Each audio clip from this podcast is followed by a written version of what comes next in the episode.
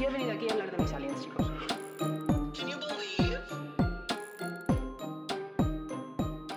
Llevo 20 años enseñando y esta es la peor clase que he tenido. Que a veces Kira se pone a grabar, ¿sabes? Y ya no sé si estamos probando si, si es un, dos, tres, un, dos, Porque- tres, pipas para el pájaro. Pero porque... ¿Pipas para el pájaro? ¿Nunca has escuchado eso? En las orquestas de los pueblos, ¿ves cómo soy la parte de pueblo? A ver, yo lo que he visto es que la- para probar los micrófonos que la gente dice sí, sí. sí. Pues hay mucha gente que hace un, dos, tres, un, dos, tres y hace pipas para el pájaro. Claro. Pipas para el pájaro para probar. Pipas para el pájaro.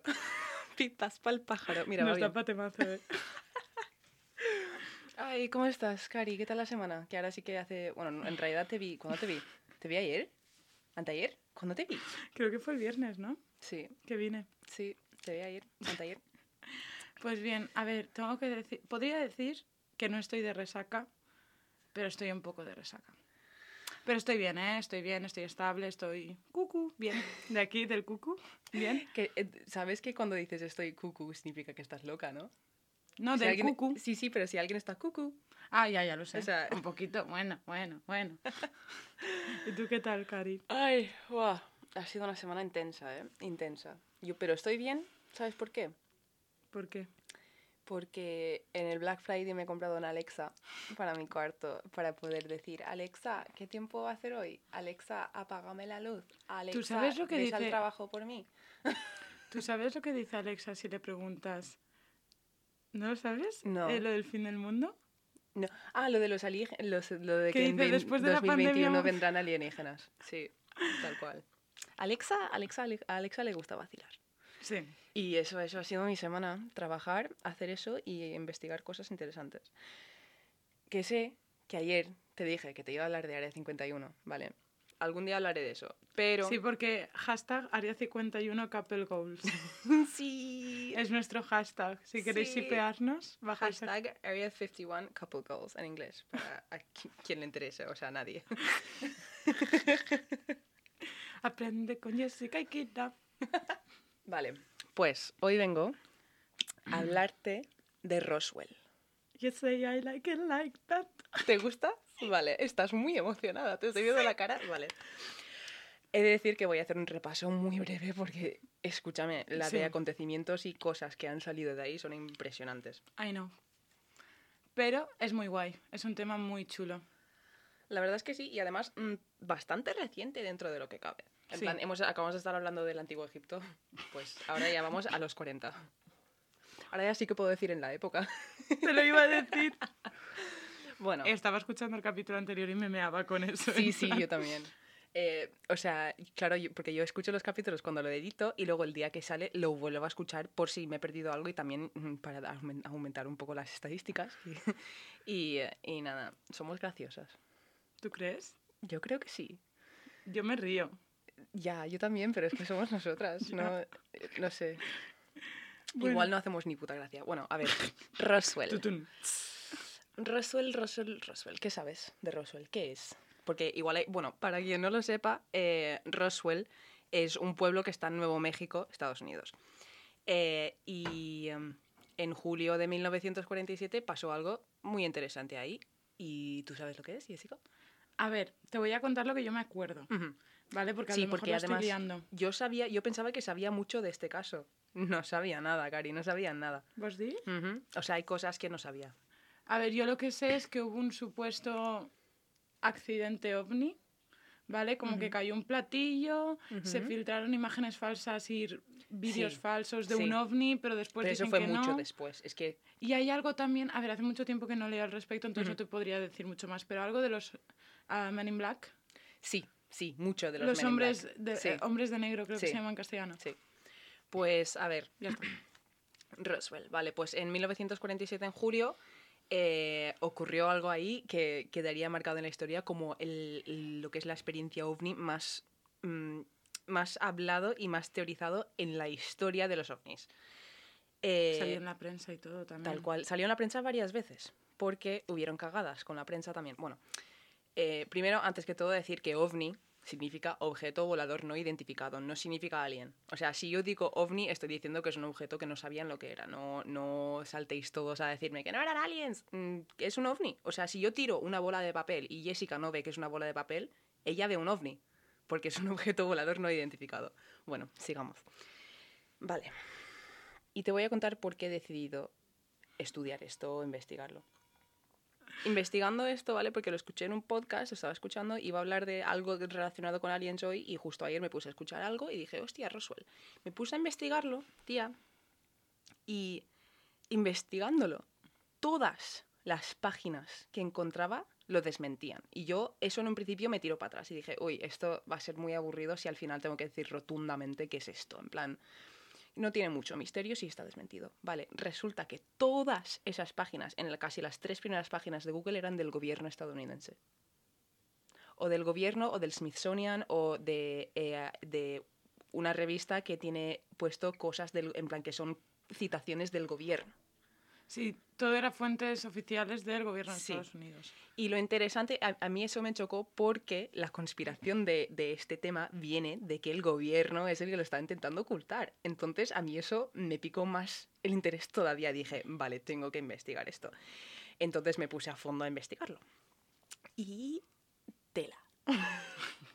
tela, tía. Vale. Roswell eh, no, era, no era nada grande, era un pueblo pequeñísimo que consistía de granjeros y, granjas y no tenía mucho Y aparte eso es como muy desértico encima. Tal cual, sí, sí. Era no es verde. Exacto. Para nada, es todo muy... Y en una noche de julio, se piensa que el 2 o el 3 de julio de 1947, eh, varios habitantes de Roswell eh, dijeron que habían visto un objeto volador no identificado, o sea, un ovni, yendo hacia el noroeste, ¿vale? O sea, volando. Vale, muy bien. Esa misma noche, un hombre llamado Mac Brazel, o Brazel, no sé cómo se pronuncia, lo siento Mac, eh, escuchó una explosión en medio de la noche, pero no se levantó a investigarlo porque estaba lloviendo y habían tormentas y tal. Entonces esperó hasta el día siguiente. Vale. La mañana siguiente se fue con un amigo a investigarlo eh, y lo encontró. Y, o sea, enseguida sabía que era lo que había causado el ruido, porque lo que encontró fue eh, era algo que hasta Mac tuvo dificultad para describirlo. O sea, eran trozos de metal, un montón de trozos de metal.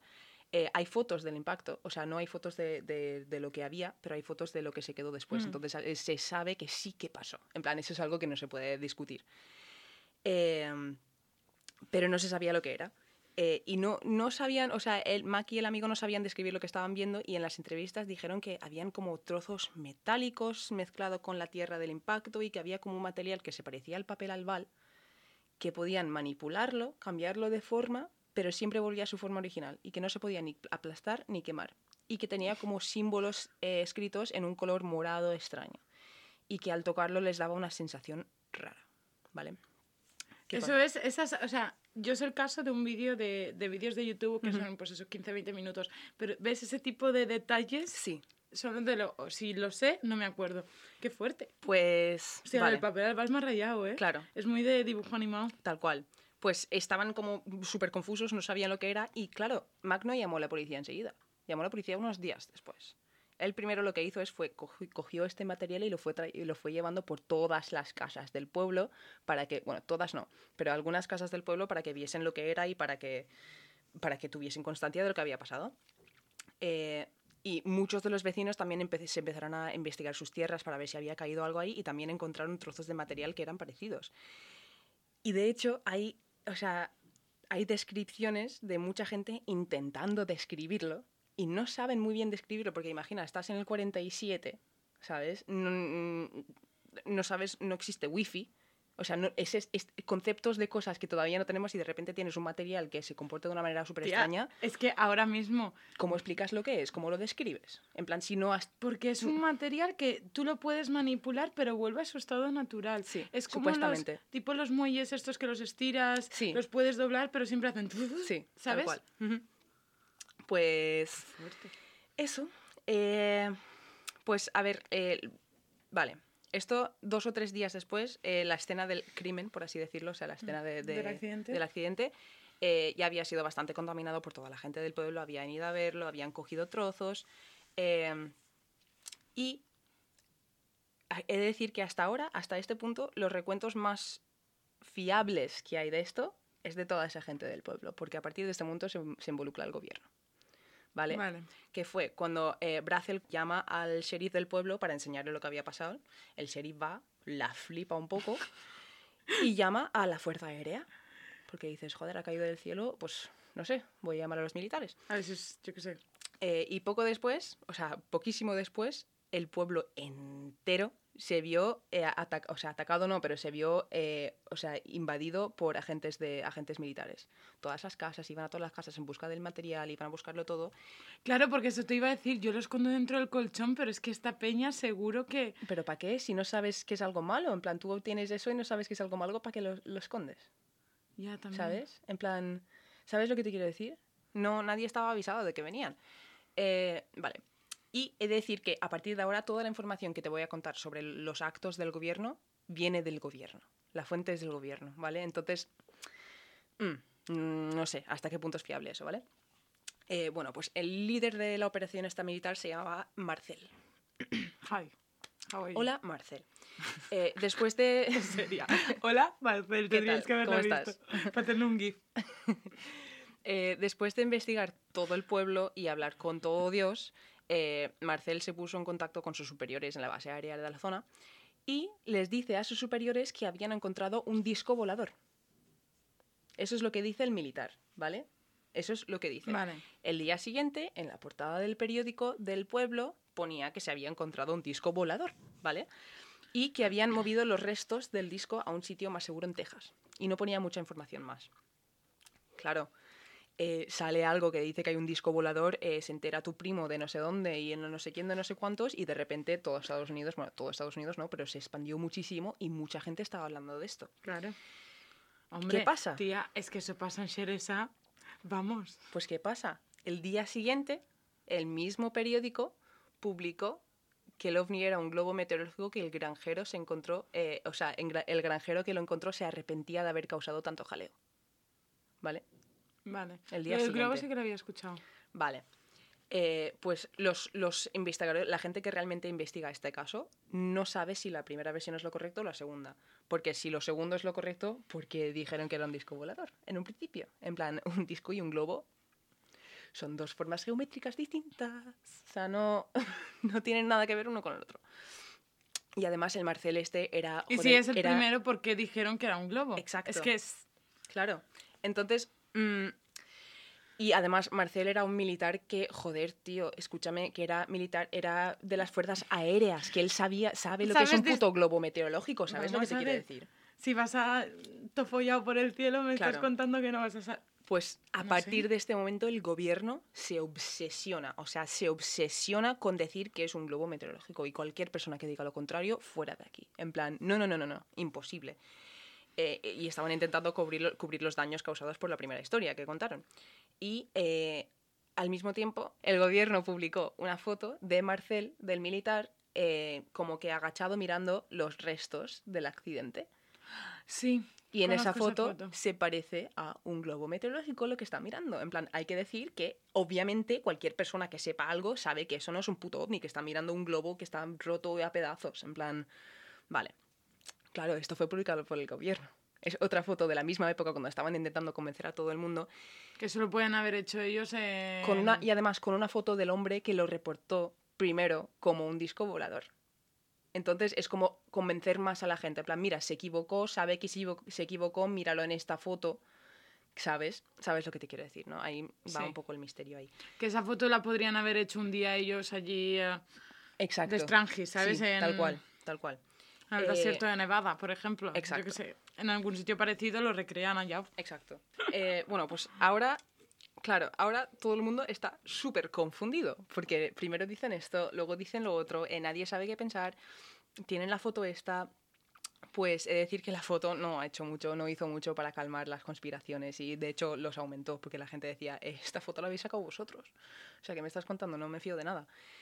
Eh, bueno, pues tras los años, resulta que muchísimos ex militares de la época eh, han indicado que no están de acuerdo con los resultados publicados por el gobierno, que eso no era un globo meteorológico ni de coña, es lo que dicen. Y después, esto es lo que más me impacta, el mismo Marcel, ¿vale? El mismo militar, que sale en la foto, que es el que lo descubrió y dijo que era un disco volador, eh, salió años después, cuando ya había dejado el, el- la, mili, movida. Eh, admitió que lo que encontró ese día no era un globo meteorológico, ni de coña, que le obligaron a decirlo, pero que no lo era. Eh, y que él experimentó lo mismo que la gente del pueblo, que vio el material ese raro y que no sabía lo que era, no sabía ni describirlo. Eh, habla, habla un poco de material, dice que era flexible, ligero, no se podía quemar y que tenía símbolos morados. ¿vale? Y lo más interesante es que muchos de estos recuentos de gente que nunca han hablado entre sí cuentan lo mismo del material. ¿vale? Dios mío, qué rayada. Sí. Qué fuerte. Y ahora viene algo que realmente, porque hasta ahora todo esto está, eh, ¿cómo decirlo? Está calificado, ¿sabes? En plan, ahí se puede, hay casos y, y cosas oficiales y documentos oficiales de todo esto. Vale, aquí viene la conspiración más grande. Eh, la conspiración más grande. ¿No conoces esa canción? El regalo más grande de Tiziano Ferri No. y Amaya Montero. No. Esto sí que me ha rayado de tu españolidad. Ya ves, por Amaya fin. por- Montero, bueno, eh, Tiziano Ferri es italiano, pero bueno. Sí, pero Amaya Montero es muy... Ya, pero que a mí, me- a mí me gustaba Rebelde, tía. Bueno, eh, vale, lo que te voy a contar ahora no tiene confirmación por ningún lado, no hay documentos oficiales, en plan, solo hay conversaciones y recuentos que se han filtrado tras los años, pero no hay documentación oficial, ¿vale? Aunque hay, en plan, gente que no se conoce han contado lo mismo, entonces eso es lo único que podemos decir que son pruebas, pero no son pruebas. Eh, vale, pues pocos días después del primer accidente, los mismos militares que estaban investigando la zona y el FBI y toda esta gente eh, encontraron otro ovni que estaba mejor conservado, además de supuestamente contener cuatro cadáveres no humanos. Supuestamente, que fueron descritos con cabezas grandes y alargadas y con las manos de cuatro dedos alargados, ojos grandes y como un metro de, de altura, ¿vale? Eh, muchas de estas especulaciones vienen de los mismos militares, ¿vale? Hay entrevistas de una mujer, de hecho. eh, bueno, no, eso te lo voy a decir después. Primero, el hijo de, de Marcel, en una entrevista que hizo en el 1993, dijo que él había visto eso también, se lo había contado a su padre, y que había escritura morada en, en la material, en el material este, eh, que parecía como grabado en el material, ¿sabes? Que no estaba pintado, sino que estaba grabado con algo. y eran formas geométricas que no parecían ningún idioma ni, ni alfabeto que conocemos. Eh, y esto, esto es algo que me choca bastante porque hay una entrevista que se puede escuchar si, si queréis buscarlo en YouTube de una mujer que se llama Frankie Rowe que cuando pasó todo esto creo que era teenager, en plan solo tenía, tendría sus 16, 17 años. Eh, en una entrevista dice, cuenta ya de mujer, ya de mayor, en plan ya es una señora mayor, dice que entró un militar a su casa para preguntar sobre el asunto, sobre el material, y, le preguntó si ella lo había visto. Y ella le dijo que sí, que había manipulado el material. En ese momento, el militar insistió en que no lo había visto y que no lo había manipulado. Y ella se confundía y empezó a decirle, no, no, sí, sí que lo ha visto. Empezó a amenaza- a amenazarle y le dijo, eh, le dijo, nunca estuviste ahí, no viste nada, no oíste nada. Si no puedes entender esto, hay cosas que podemos hacer. Y se fue. Yau. Yau. El chulo del poble. Yau. Y, y, claro, hay mucha gente que dice que vino- vinieron la FBI a su casa a decirles, a, a como obligarles a que no dijese nada, a ofrecerles dinero, tal.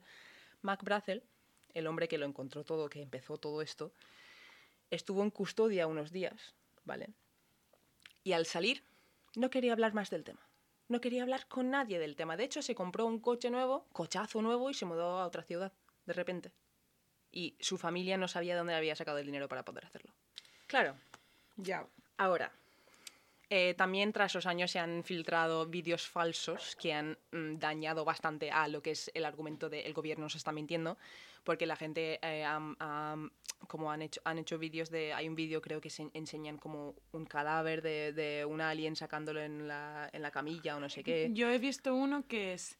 eh, am, está en horizontal, ¿vale? Y hay un- como una camilla de los Sí, el alien este. ¿vale? Y hay un alien chiquitín, Sí. en plan parece un baby alien. Pero eso no es, eso es un, eso, esa foto es real. Esa foto es real y no es un alien, es un, eh, es Un un maniquí o algo así. No, es un bebé momificado. Dios. Sí, para nada real. En plan, no tenemos imágenes reales de- del asunto, para nada.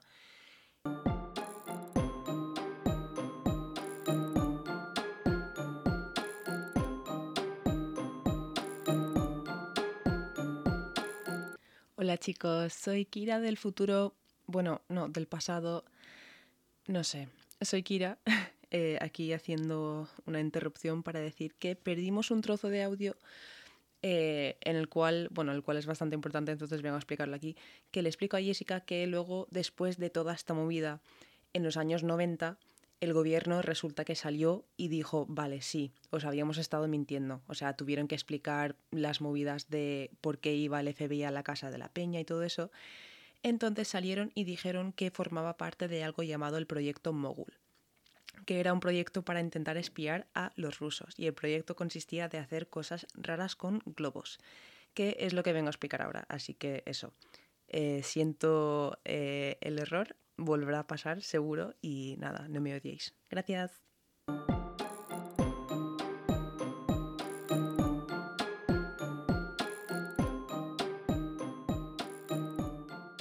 Lo que hacían eran, eh, ataban mecanismos eh, de grabación, súper alta tecnología para la época, tal, no sé qué, a globos eh, y los subían y est- esto lo hicieron de verdad, ¿vale?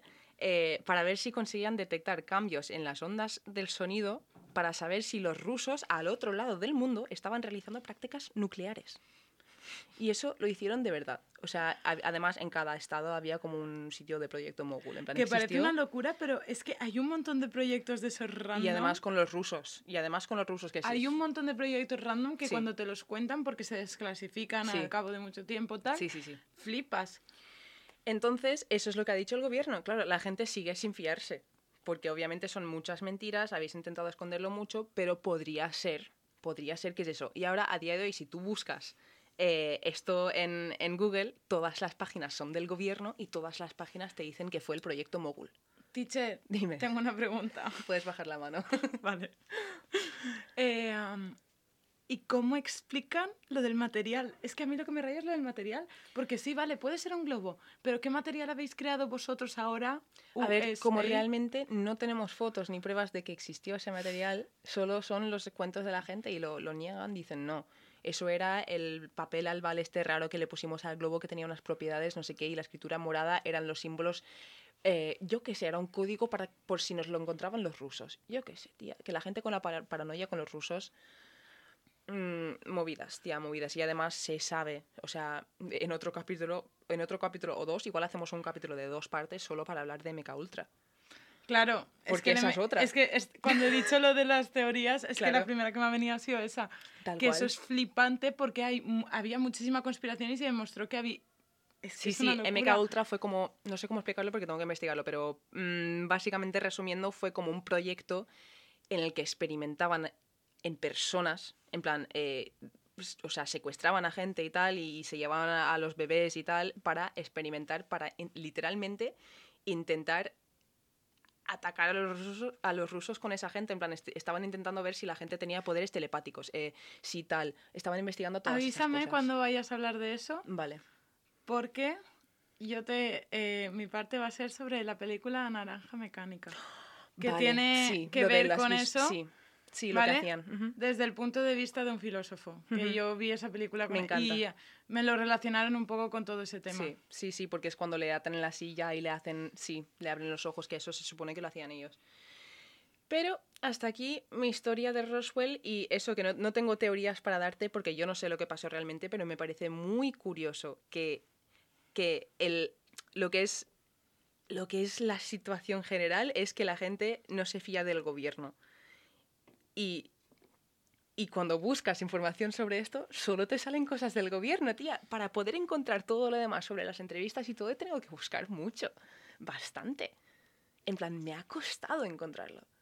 Y me he puesto Eso a escuchar podcast también para verificar, en plan, para ver si otra gente también lo había encontrado, porque, joder, no busco en Reddit, en plan, busco, intento buscar en, en revistas o cosas, sitios que sé que son un poco más fiables y siempre busco en dos sitios distintos para comprobar la información, que no solo salga en un lado y tal.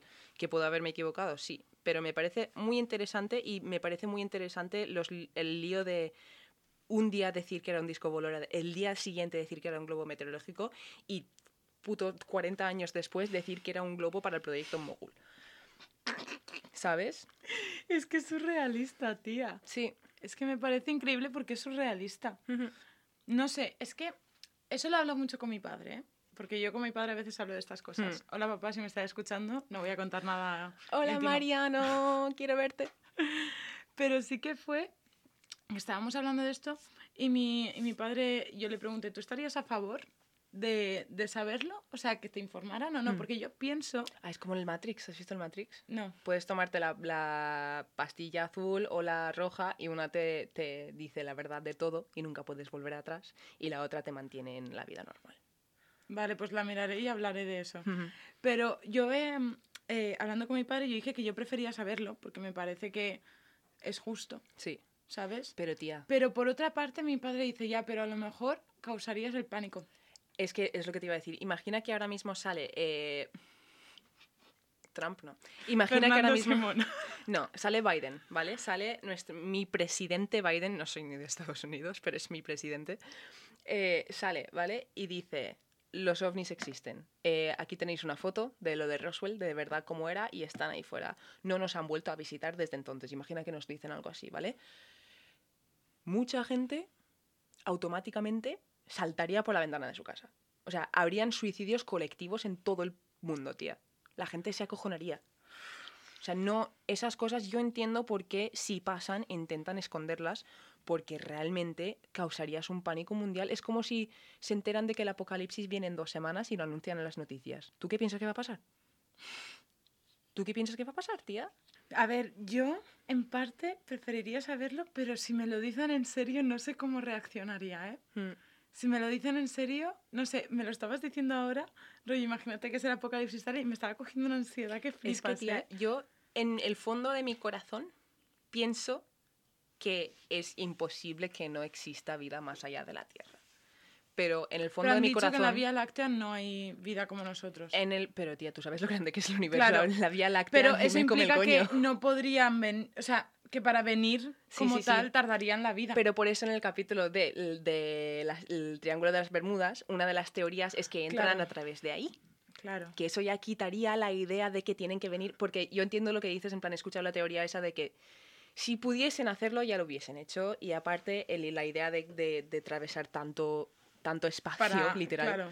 Eh, para llegar hasta aquí, pues A veces te, te salen, ¿eh? a veces sí, hoy estoy, hoy estoy guay. Estás chistosa. Eh, mm, Me ha encantado. Pues me alegro mucho, tía. Ahí tiene mucho más. En plan, en realidad me encantaría hacer capítulos de dos horas para, para poder realmente investigar algo. En plan, pero si el día que encuentre algo que diga, joder, Hacemos un especial más hacemos largo. un especial largo de dos horas y, y te, te follo la mente ya y te quedas más a gusto que nadie. No te lo escuches por la noche por si acaso te raya y ya está. Me meo, pero está muy guay. Es que me encantan estas cosas, te lo juro. O sea, creo que de todas estas cosas de misterio y tal, me gustan muchas, muchísimas, ¿vale? Me da por, época, por épocas. Hay veces que hay cosas que no las, no, Hmm. mi- no las tolera mi cabeza. En Hmm. plan, cuando estoy muy estresada no puedo ver cosas de Sí. secuestros y tal porque me duele muchísimo. Sí. O sea, no sé. Otras veces lo veo por el mero hecho de cómo es todo tan bizarro, muchas sí, veces. Sí, sí, sí. sí. ¿Vale? Que parece de cuento. Mm. Pero, tía, de lo que más me gusta creo que son las conspiraciones porque la peña se vuelve loca. Tal cual, tal cual. O sea, la peña se vuelve loquísima y me encanta saberlo. Me creo más unas que otras, Sí. tal. Pero cuando investigas bien y te cuentan Sí. las teorías Illuminati, no Es sé que- qué. A mí lo que más me gusta son las incongruencias, tía. En plan, cuando investigas algo y dices, vale, sí, tiene sus explicaciones científicas, pero ¿y si? Mm, ¿Sabes? ¿Y sí, sí que es verdad eso todo lo científico, pero también tenemos un factor que realmente, como llevamos tan poco tiempo aquí, no hemos considerado todavía? En plan, que nosotros no sabemos todo lo que hay. Es Pero también es como que se conoce un 20% de la capacidad del cerebro o algo así. Pero tendríamos que ser muy ignorantes, en plan, muy ignorantes y muy arrogantes como para pensar que sabemos todo lo que hay en el universo. Mm, No, imposible. Entonces yo no puedo decir que no existen los aliens. No puedo decir que sí, pero no puedo decir que no. Lo que te vengo yo a contar hoy. No tengo ni idea. Ya. No en tengo ni idea. No tengo ni idea. Me encanta. Vale. A ver, últimamente no sé por qué me ha dado por hacer mi, o sea, mi parte del capítulo en base a el día Sí. que ha sido esa semana. Sí. Vale, pues esta semana ha sido para mí el día de los verdaderos influencers, ¿vale? Vale. Que es el día del profesor, Vale, sí. ¿Vale? Fue el día cual. 27 de, de, no- de noviembre. No sé, es que esto es para la semana que viene, entonces, Sí. para que lo tengáis claro en el tiempo, Sí. el 27 de noviembre fue el día del profesor. Y hoy venía pues a traerte mis típicas movidas así más, ran- más random, más graciosas, pero también mi parte más reivindicativa. Sí. ¿Vale? Porque, para quien no lo sepa, hello, yo soy profe de inglés, trabajo con niños, trabajo con adultos y llevo también dos años como ayudante. Entonces, he vivido las clases muy de cerca y es un tema que ahora mismo me toca. Sí. ¿Sabes? Porque aparte también, obviamente, pues estado en la universidad, he tenido profesores y ahora soy yo profesora. Tal cual. Y veo como las cosas desde otro punto de vista. Entonces voy a empezar, pues eso, por la parte más así graciosilla Ujú. porque te he traído, es que me encanta, frases típicas de profesor. ¿Alguien me aportiza? Tal cual. Jessica, baja hacer fotocopias. Y yo, venga, pasear. Tal cual, ese tipo Vale, de cosas, sí. ¿vale? Y quiero saber si te ha pasado y Vale. así pues lo comentamos, ¿vale? sí. Eh, la primera es... Antes de que empieces, yo solo he estado en el sistema educativo español eh, a partir de los 11 años. Yo vine en sexto, entonces igual, no sé. No, sí, pero es la ESO. Vale. La ESO en plan... Vale, que a vale. lo mejor incluso te acuerdas más. Vale. Vale. La primera es que me hacía muchísima gracia la de no pintes la mesa, en tu casa también la pintas. no pongas Sí, los pies favor. encima de la mesa, en tu casa también lo pones. Tal cual. Y tú, en tu, Tal clase, cual. en tu casa das clase Pero de a ti no te pasaba que luego ibas a casa, te portabas mal y tu madre te decía, ¿en clase te portas así? y es la de, "Mm, pues sí, se ve que sí. Nunca me ha pasado. Pues mi madre me lo decía, me decía, ¿en clase te portas así? Y yo le decía, no. Pero sí. Esa, esa me hacía mucha gracia porque era para contestar al profesor. Y tú en tu clase das clases de historia de España. Ya que ves, ya en ves. plan, Ya ves. son, son mundos diferentes, teacher. O sea, no me agobies. Vale, esa es la primera. Es que esa me encanta. La segunda es, a ver, los del fondo. Yo. A ver, los del fondo, contad el chiste en alto que así nos reímos todos. Eso éramos yo y mi mejor amiga Gaby. En plan, nos sentábamos al final de todas las clases. Y teníamos una profesora, tuvimos una profesora que nos dijo, por sentaros al final de la clase vais a suspender todo. Saqué un 9 en su asignatura. ¡Bum! Es que, y además lo hice con ganas. Dije, sí, a verás, a verás. Esa, esa me hacía mucha gracia, ¿sabes? Porque sobre todo cuando tú no pertenecías al todos por lo que sea, porque los que hablaban eran otros, pero Sí. tú estabas escuchando lo que estaban diciendo y dices, hostia, si lo dicen en alto, nos Tal vamos a reír todos tal cual. Tal cual, tía. La siguiente era una frase que siempre la decían y nunca era verdad, ¿Cuál? que era, a ver, si no os interesa de lo que estamos hablando, os levantáis y os vais. Ah, sí, si te, levantaba, si te levantabas y te ibas. Siéntate. ¿Me quiere sonar que yo hice algo así en la carrera? ¿No hubo una vez que el profesor dijo algo así y yo me levanté y me fui de clase? Creo que sí. La, la Andrea, la de fonología. A ver, no, lo siento muchísimo, pero soy nativa. Soy nativa. Hablo inglés, soy irlandesa y había una mujer no nativa intentando corregir mi pronunciación. Y yo, en vez de cabrearme y decirle de todo, me levanté y me fui. Porque, porque no tiene sentido. No tiene, no tiene sentido. ¿Me estás diciendo que mi acento irlandés vale menos que el acento británico?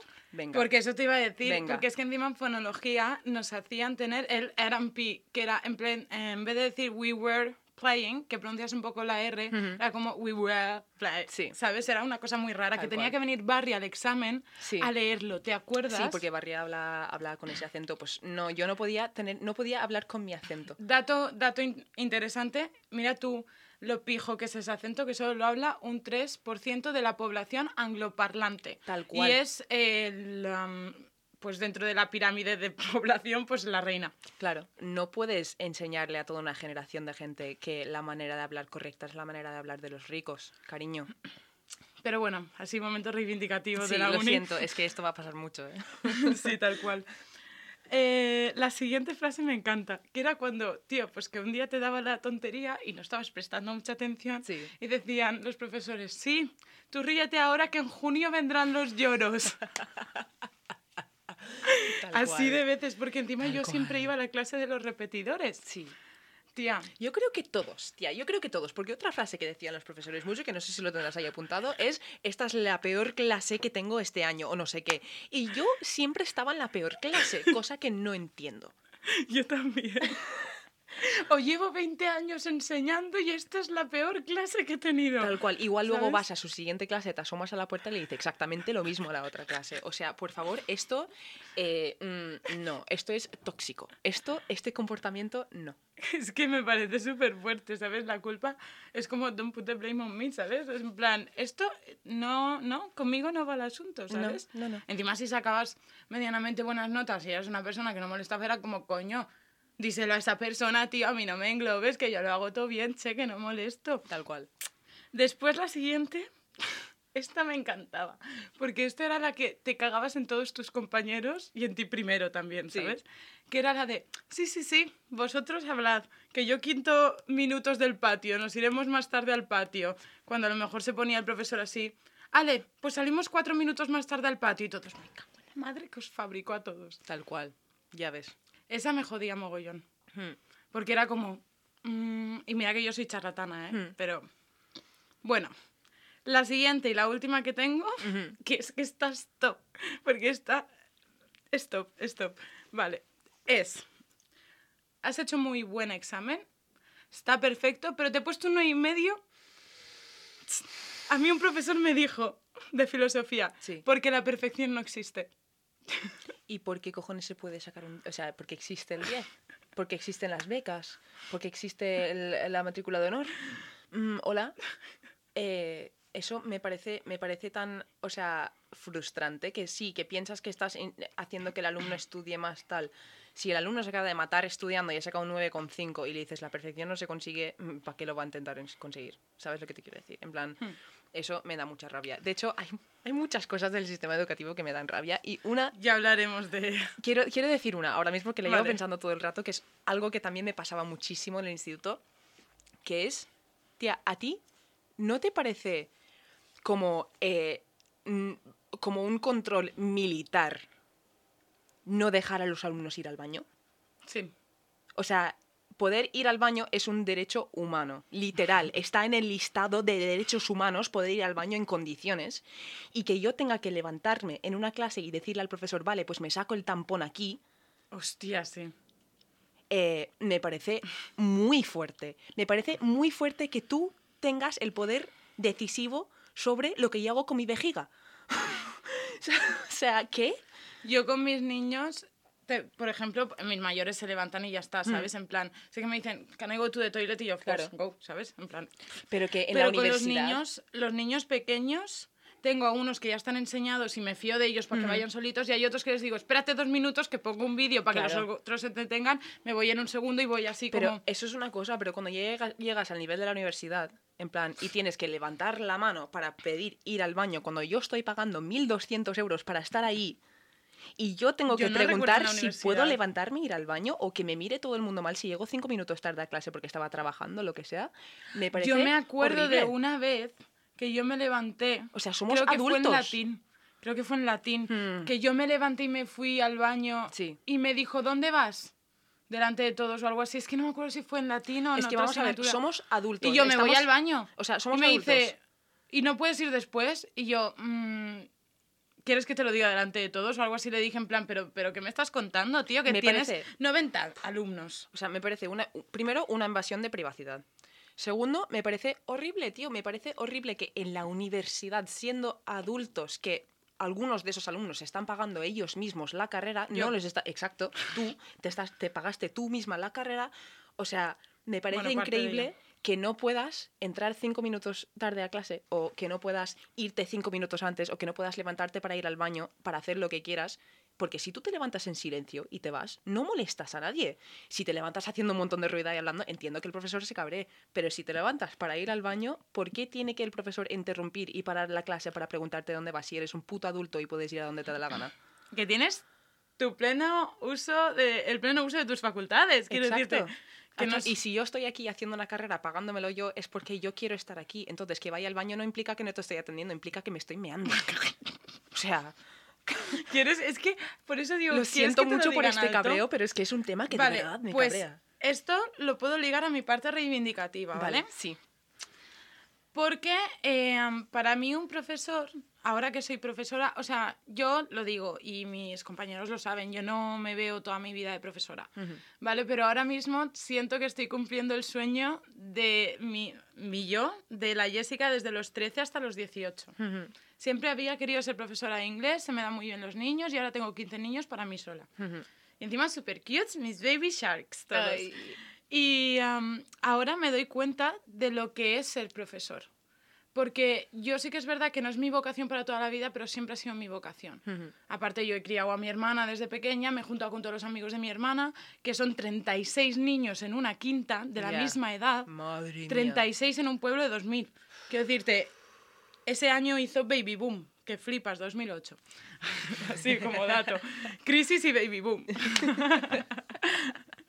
Total, que ahora me doy cuenta de que ser profesor para mí es transmitir tu pasión, ¿sabes? El conocimiento que tú tienes en una materia, transmitirlo. Tal cual. Porque quieres que otra persona lo sepa. Sí. Es como cuando yo te contaba mi TFG, que era del libro de Sí, Scarlett Letter, que te decía, tía, es que la movida es que es de 1850. Tal cual. Y yo, escúchame, yo ese TFG me lo leí un par de veces y con tu explicación y todo, me acuerdo de todo. En plan, me- se me, me marcó y aprendí muchísimo con eso, tía. Y se nota cuando a la gente realmente le gusta lo que está explicando. Y se nota cuando la gente está ahí porque son funcionarios, tienen una plaza fija y no se van porque se aseguran un sueldo para toda la vida. Sí. Y eso es una cosa que me da rabia porque después, por culpa de ese tipo de gente, no se valora el trabajo de los profesores. Tal cual. Porque muchas veces he visto como, por ejemplo, Javi Santa, eh, Santaolalla, ¿no?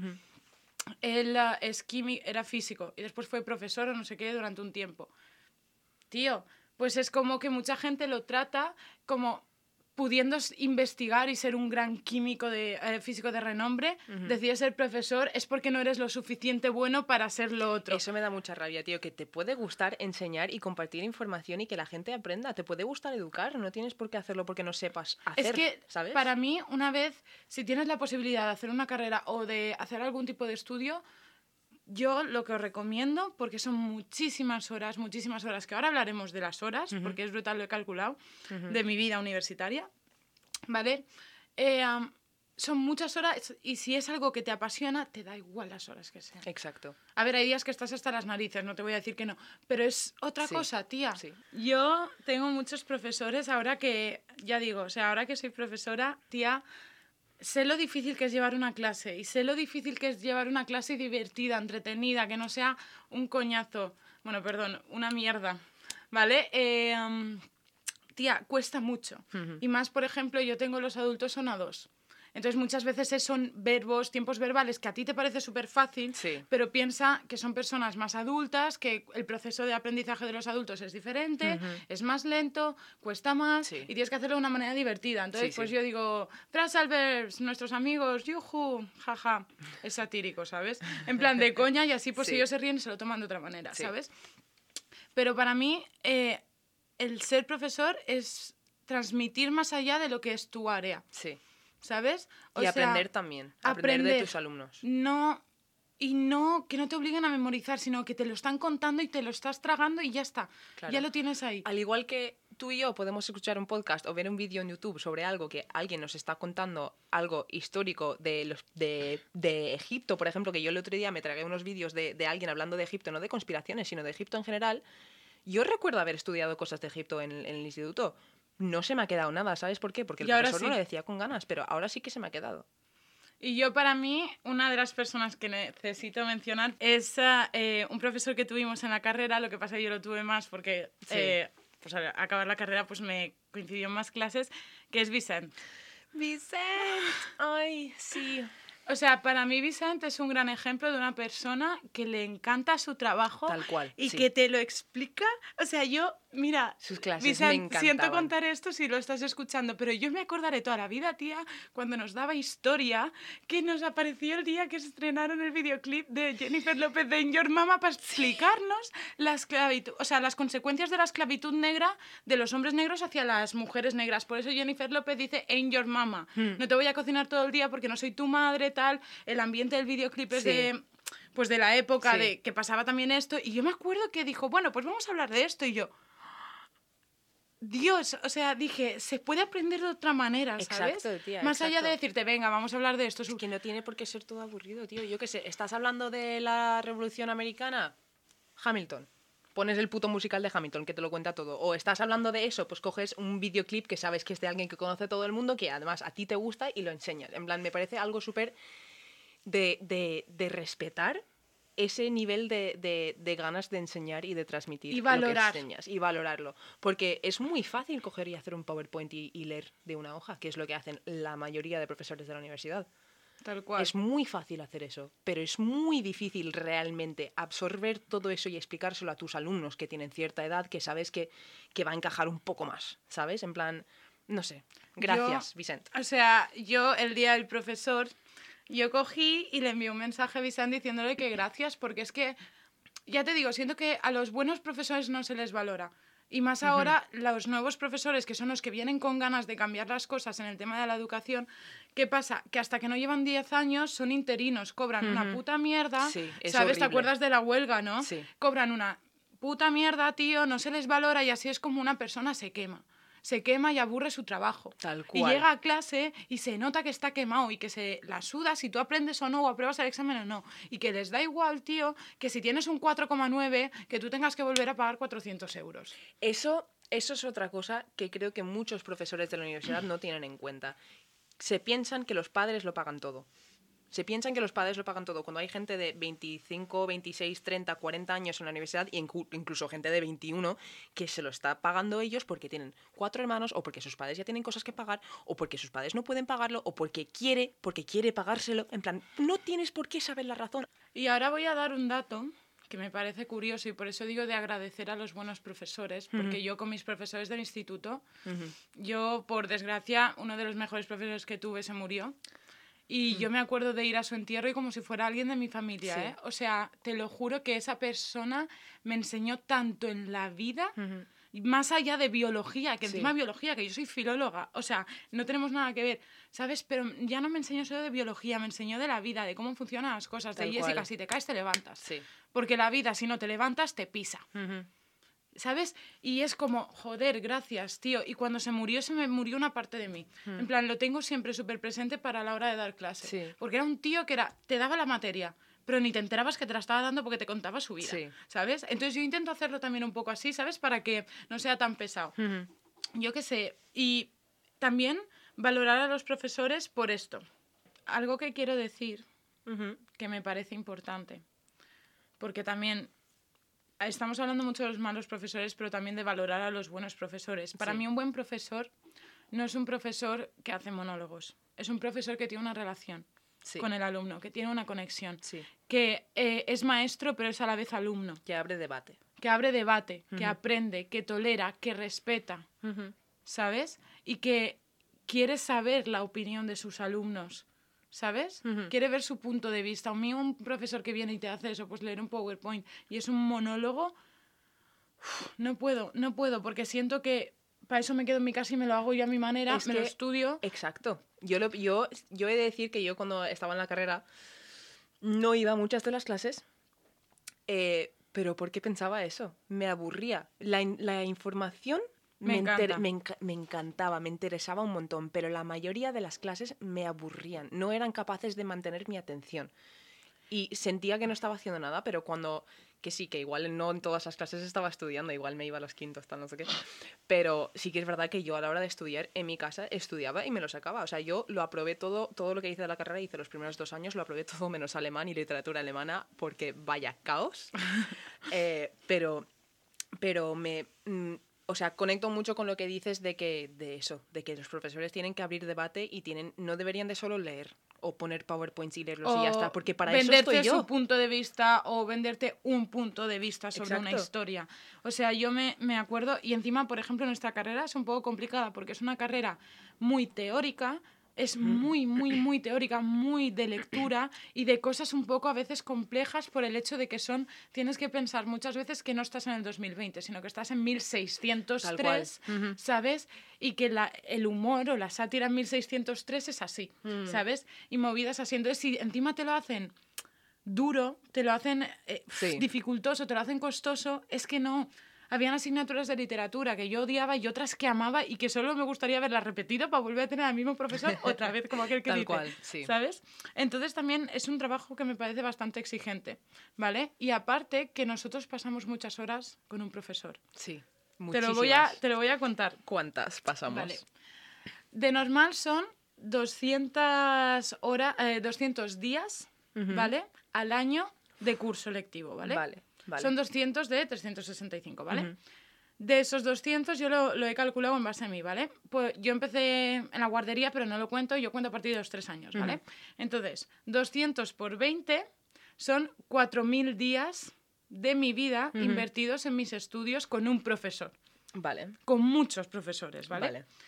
Eso multiplicado más o menos por una jornada mm, lectiva de Sí. 7 horas son 28.000 horas de tu vida, o sea, de mi vida en este caso, invertidas en los estudios y con profesores, 28.000 horas. que es un sexto de las horas que he vivido en mi vida.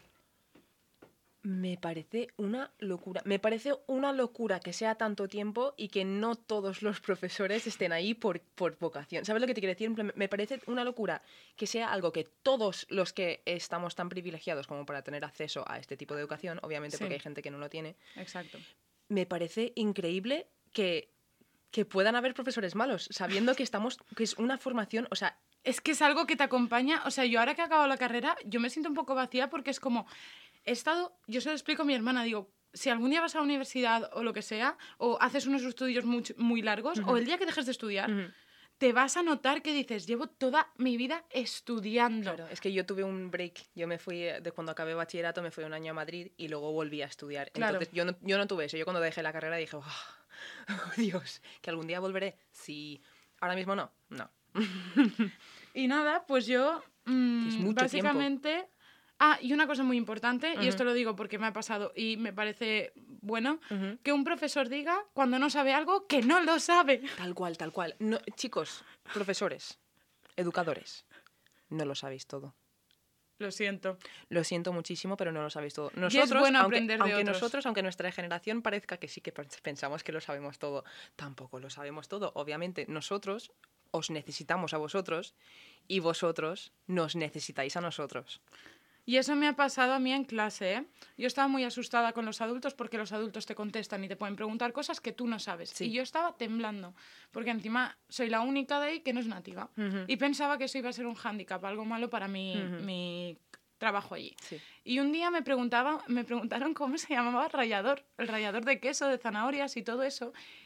Tío, pues yo en la carrera a- aprendí idioms del C2 que no se gastan. Yo no aprendí cómo se dice rallador. I'm on the verge of tears because I don't know how to say rayador. Claro, o sea, me explico, Tal ¿no? cual. Y yo en vez de inventármelo, ¿sabes? O inventarme una trola o no hacer caso, dije, to be honest, I don't know, lo podemos buscar. Y lo busqué. Y ya está, Claro. ¿sabes? Es así de fácil. Si a mí me pasa también, yo doy clases ahora por Skype y a veces me preguntan, en plan, porque estamos, yo estoy dando C2. Y hay palabras en el C2, Cari, que yo tengo que buscarlas. En plan, me preguntan, ¿qué es esto? Y yo, no lo sé, voy a buscarlo. Y ahí ya, o sea, obviamente yo voy a expli- poder explicar qué significa la palabra mejor que otra persona que lo busque random, en plan, Claro. y tengas ahí la definición. Pero aún así, que no lo los profesores no lo saben ni sabemos, en plan, yo también soy profesora Saben ahora, una materia, no lo sabemos todo. Estamos aprendiendo constantemente también. Claro, porque y además pensar que hay cosas que las tenemos tan en nuestro día a día que ya tampoco sabemos ciertas cosas concretas. Por ejemplo, yo gasto el present simple y sé que lo gasto bien. Claro. Pero si me dices ahora, dime todos los usos, es como, espérate, lo tengo que pensar. Yo soy nativa. Si a mí me haces una pregunta de gramática ahora mismo, te tiro de mi casa. o sea, yo, Pero como yo en castellano. yo me preparo las clases, al igual que cualquier otro profesor. Cuando voy a dar una clase y sé que voy a hablar de gramática, tengo que estudiarlo yo antes. En plan, y durante la clase puedo equivocarme. Esas cosas pasan, al igual que un español que habla súper bien el español, que lleva 50 años hablando español, no sabe decirte que por qué el pluscuamperfecto se utiliza en ese sentido, pues mm, yo no sé por qué decirte que el present simple tiene mil usos, incluso para el pasado. En plan, no sé por qué decírtelo. Claro. Entonces, por eso digo que, por favor, mi mensaje es, que nos hemos reído de las frases de profesores y todo lo que tú quieras, pero mi mensaje es, valorar a los buenos profesores que Sí. tengáis y decírselo porque Sí. a sí. mí, mis niños, ¿vale? Cuando, un día me enfadé porque no me estaban escuchando y me senté así como yo pongo cara triste y ellos saben que me he enfadado. Sí. Y me dijeron, Jessica, yo, en plan, en inglés me dijeron, eres la mejor profe que hemos tenido. Cosas así, niños de cuatro años que a lo mejor yo pensaba, pues para los que has tenido, que tienes cuatro años, ¿sabes? Pero dices, joder, qué bonito, ¿sabes? Pues por favor, decidlo, porque os lo digo que ese profesor le vais a dar muchísimas ganas de mejorar como profesor. Sí. ¿Por qué no? Si tú piensas que un profesor es bueno, Dilo. si, no, si, si tienes miedo a decirlo porque piensas que todos los demás se van a reír de ti por ser el, Dilo en privado. ¿sabes? Pues coges después de la clase, te acercas al profesor y dices, oye, quería darte las gracias y Me ha gustado decirte mucho esta clase. que lo estás haciendo muy bien. En plan, muchas gracias, porque os puedo asegurar que no se lo dicen. No se lo No. dicen. No. Así que este es mi mensaje de la Virgin GC a todos los teachers. Me Ole parecido- vosotros, continuad así. Me ha parecido, ¿Te ha gustado? Me ha parecido súper bonito y además Los me ha- verdaderos influencers son los profesores. Me ha gustado mucho poder quejarme durante unos minutos sobre no poder ir al baño. Porque es algo que mm, mm, no lo comprenderé nunca, tía, no lo comprenderé nunca. No, tal cual. Pero bueno, La Virgin GC informa que tenemos redes sociales, ¿vale? Eh, bueno, primero esperamos que os haya gustado muchísimo. Eh, ha sido un poquito más largo, creo, que lo normal. sí, a ver, los capítulos poco a poco se van alargando, pero porque nos estamos sintiendo un poco más cómodas a la hora de hablar En- entre nosotras claro. con estas cosas. Y, em, y eso. Pero a ver, ¿dónde nos pueden seguir, Jessica? A ver, eh, eh, no hay noticias desde Facebook todavía. Los rusos nos han hackeado. Tal cual. Bueno, pero sí que tenemos el Twitter y el Instagram, arroba LLDM Podcast. Nos podéis seguir por allí. Eh, espero que os esté gustando lo que estoy haciendo por Instagram. A veces estoy más inactiva porque, sinceramente, pues a lo mejor el capítulo no me da para jugar en Instagram y otras veces subo un montón de cosas. Sí. I'm sorry, pero los aliens volverán a contaros Sí, cositas. sí, los aliens volverán. Los aliens volverán. Y por Twitter que lo maneja Kira, que yo sol, yo doy retweet porque yo de Twitter El Twitter, a ver, es que en Twitter es muy difícil mover este tipo de cosas. Claro. Yo cada semana aviso del capítulo en Twitter por si queréis seguirlo y tener puesto la, la- la notificación para, para que os salga, porque si lo estáis escuchando en Spotify creo que no os avisa cuando sale capítulo, pero sale uno todos los sábados a las 10 de la mañana. Eh, si ponéis las notificaciones en Twitter podéis ver cuándo salen. Ahí subiré las mismas fotos que sube Jessica al Instagram y todo eso. Y em, nada, voy a intentar empezar a darle un poco más de actividad, a ver si comunicamos un poco con vosotros y, y nos dais ideas y opiniones y, y eso, que estamos muy contentas, la verdad. Sí, con tal cual. Yo esto. creo que por eso se, yo creo que se nota. Sí. Eh, sí. De hecho, sí, yo creo que se nota muchísimo el cambio de los tres primeros que estaban pregrabados Sí. a los otros. De hecho, los más largos son los últimos por eso. Porque cual. ahora ya creo que nos hemos acostumbrado a escucharnos en casa y todo. Entonces es como que ya no. No sé. Sí. Y nada, Tía, ¿sabes qué qué como? ¿Qué comes hoy? Lentejas. Qué asco, tía. ¿Cómo Si no, si las quieres bien y si no, las dejas.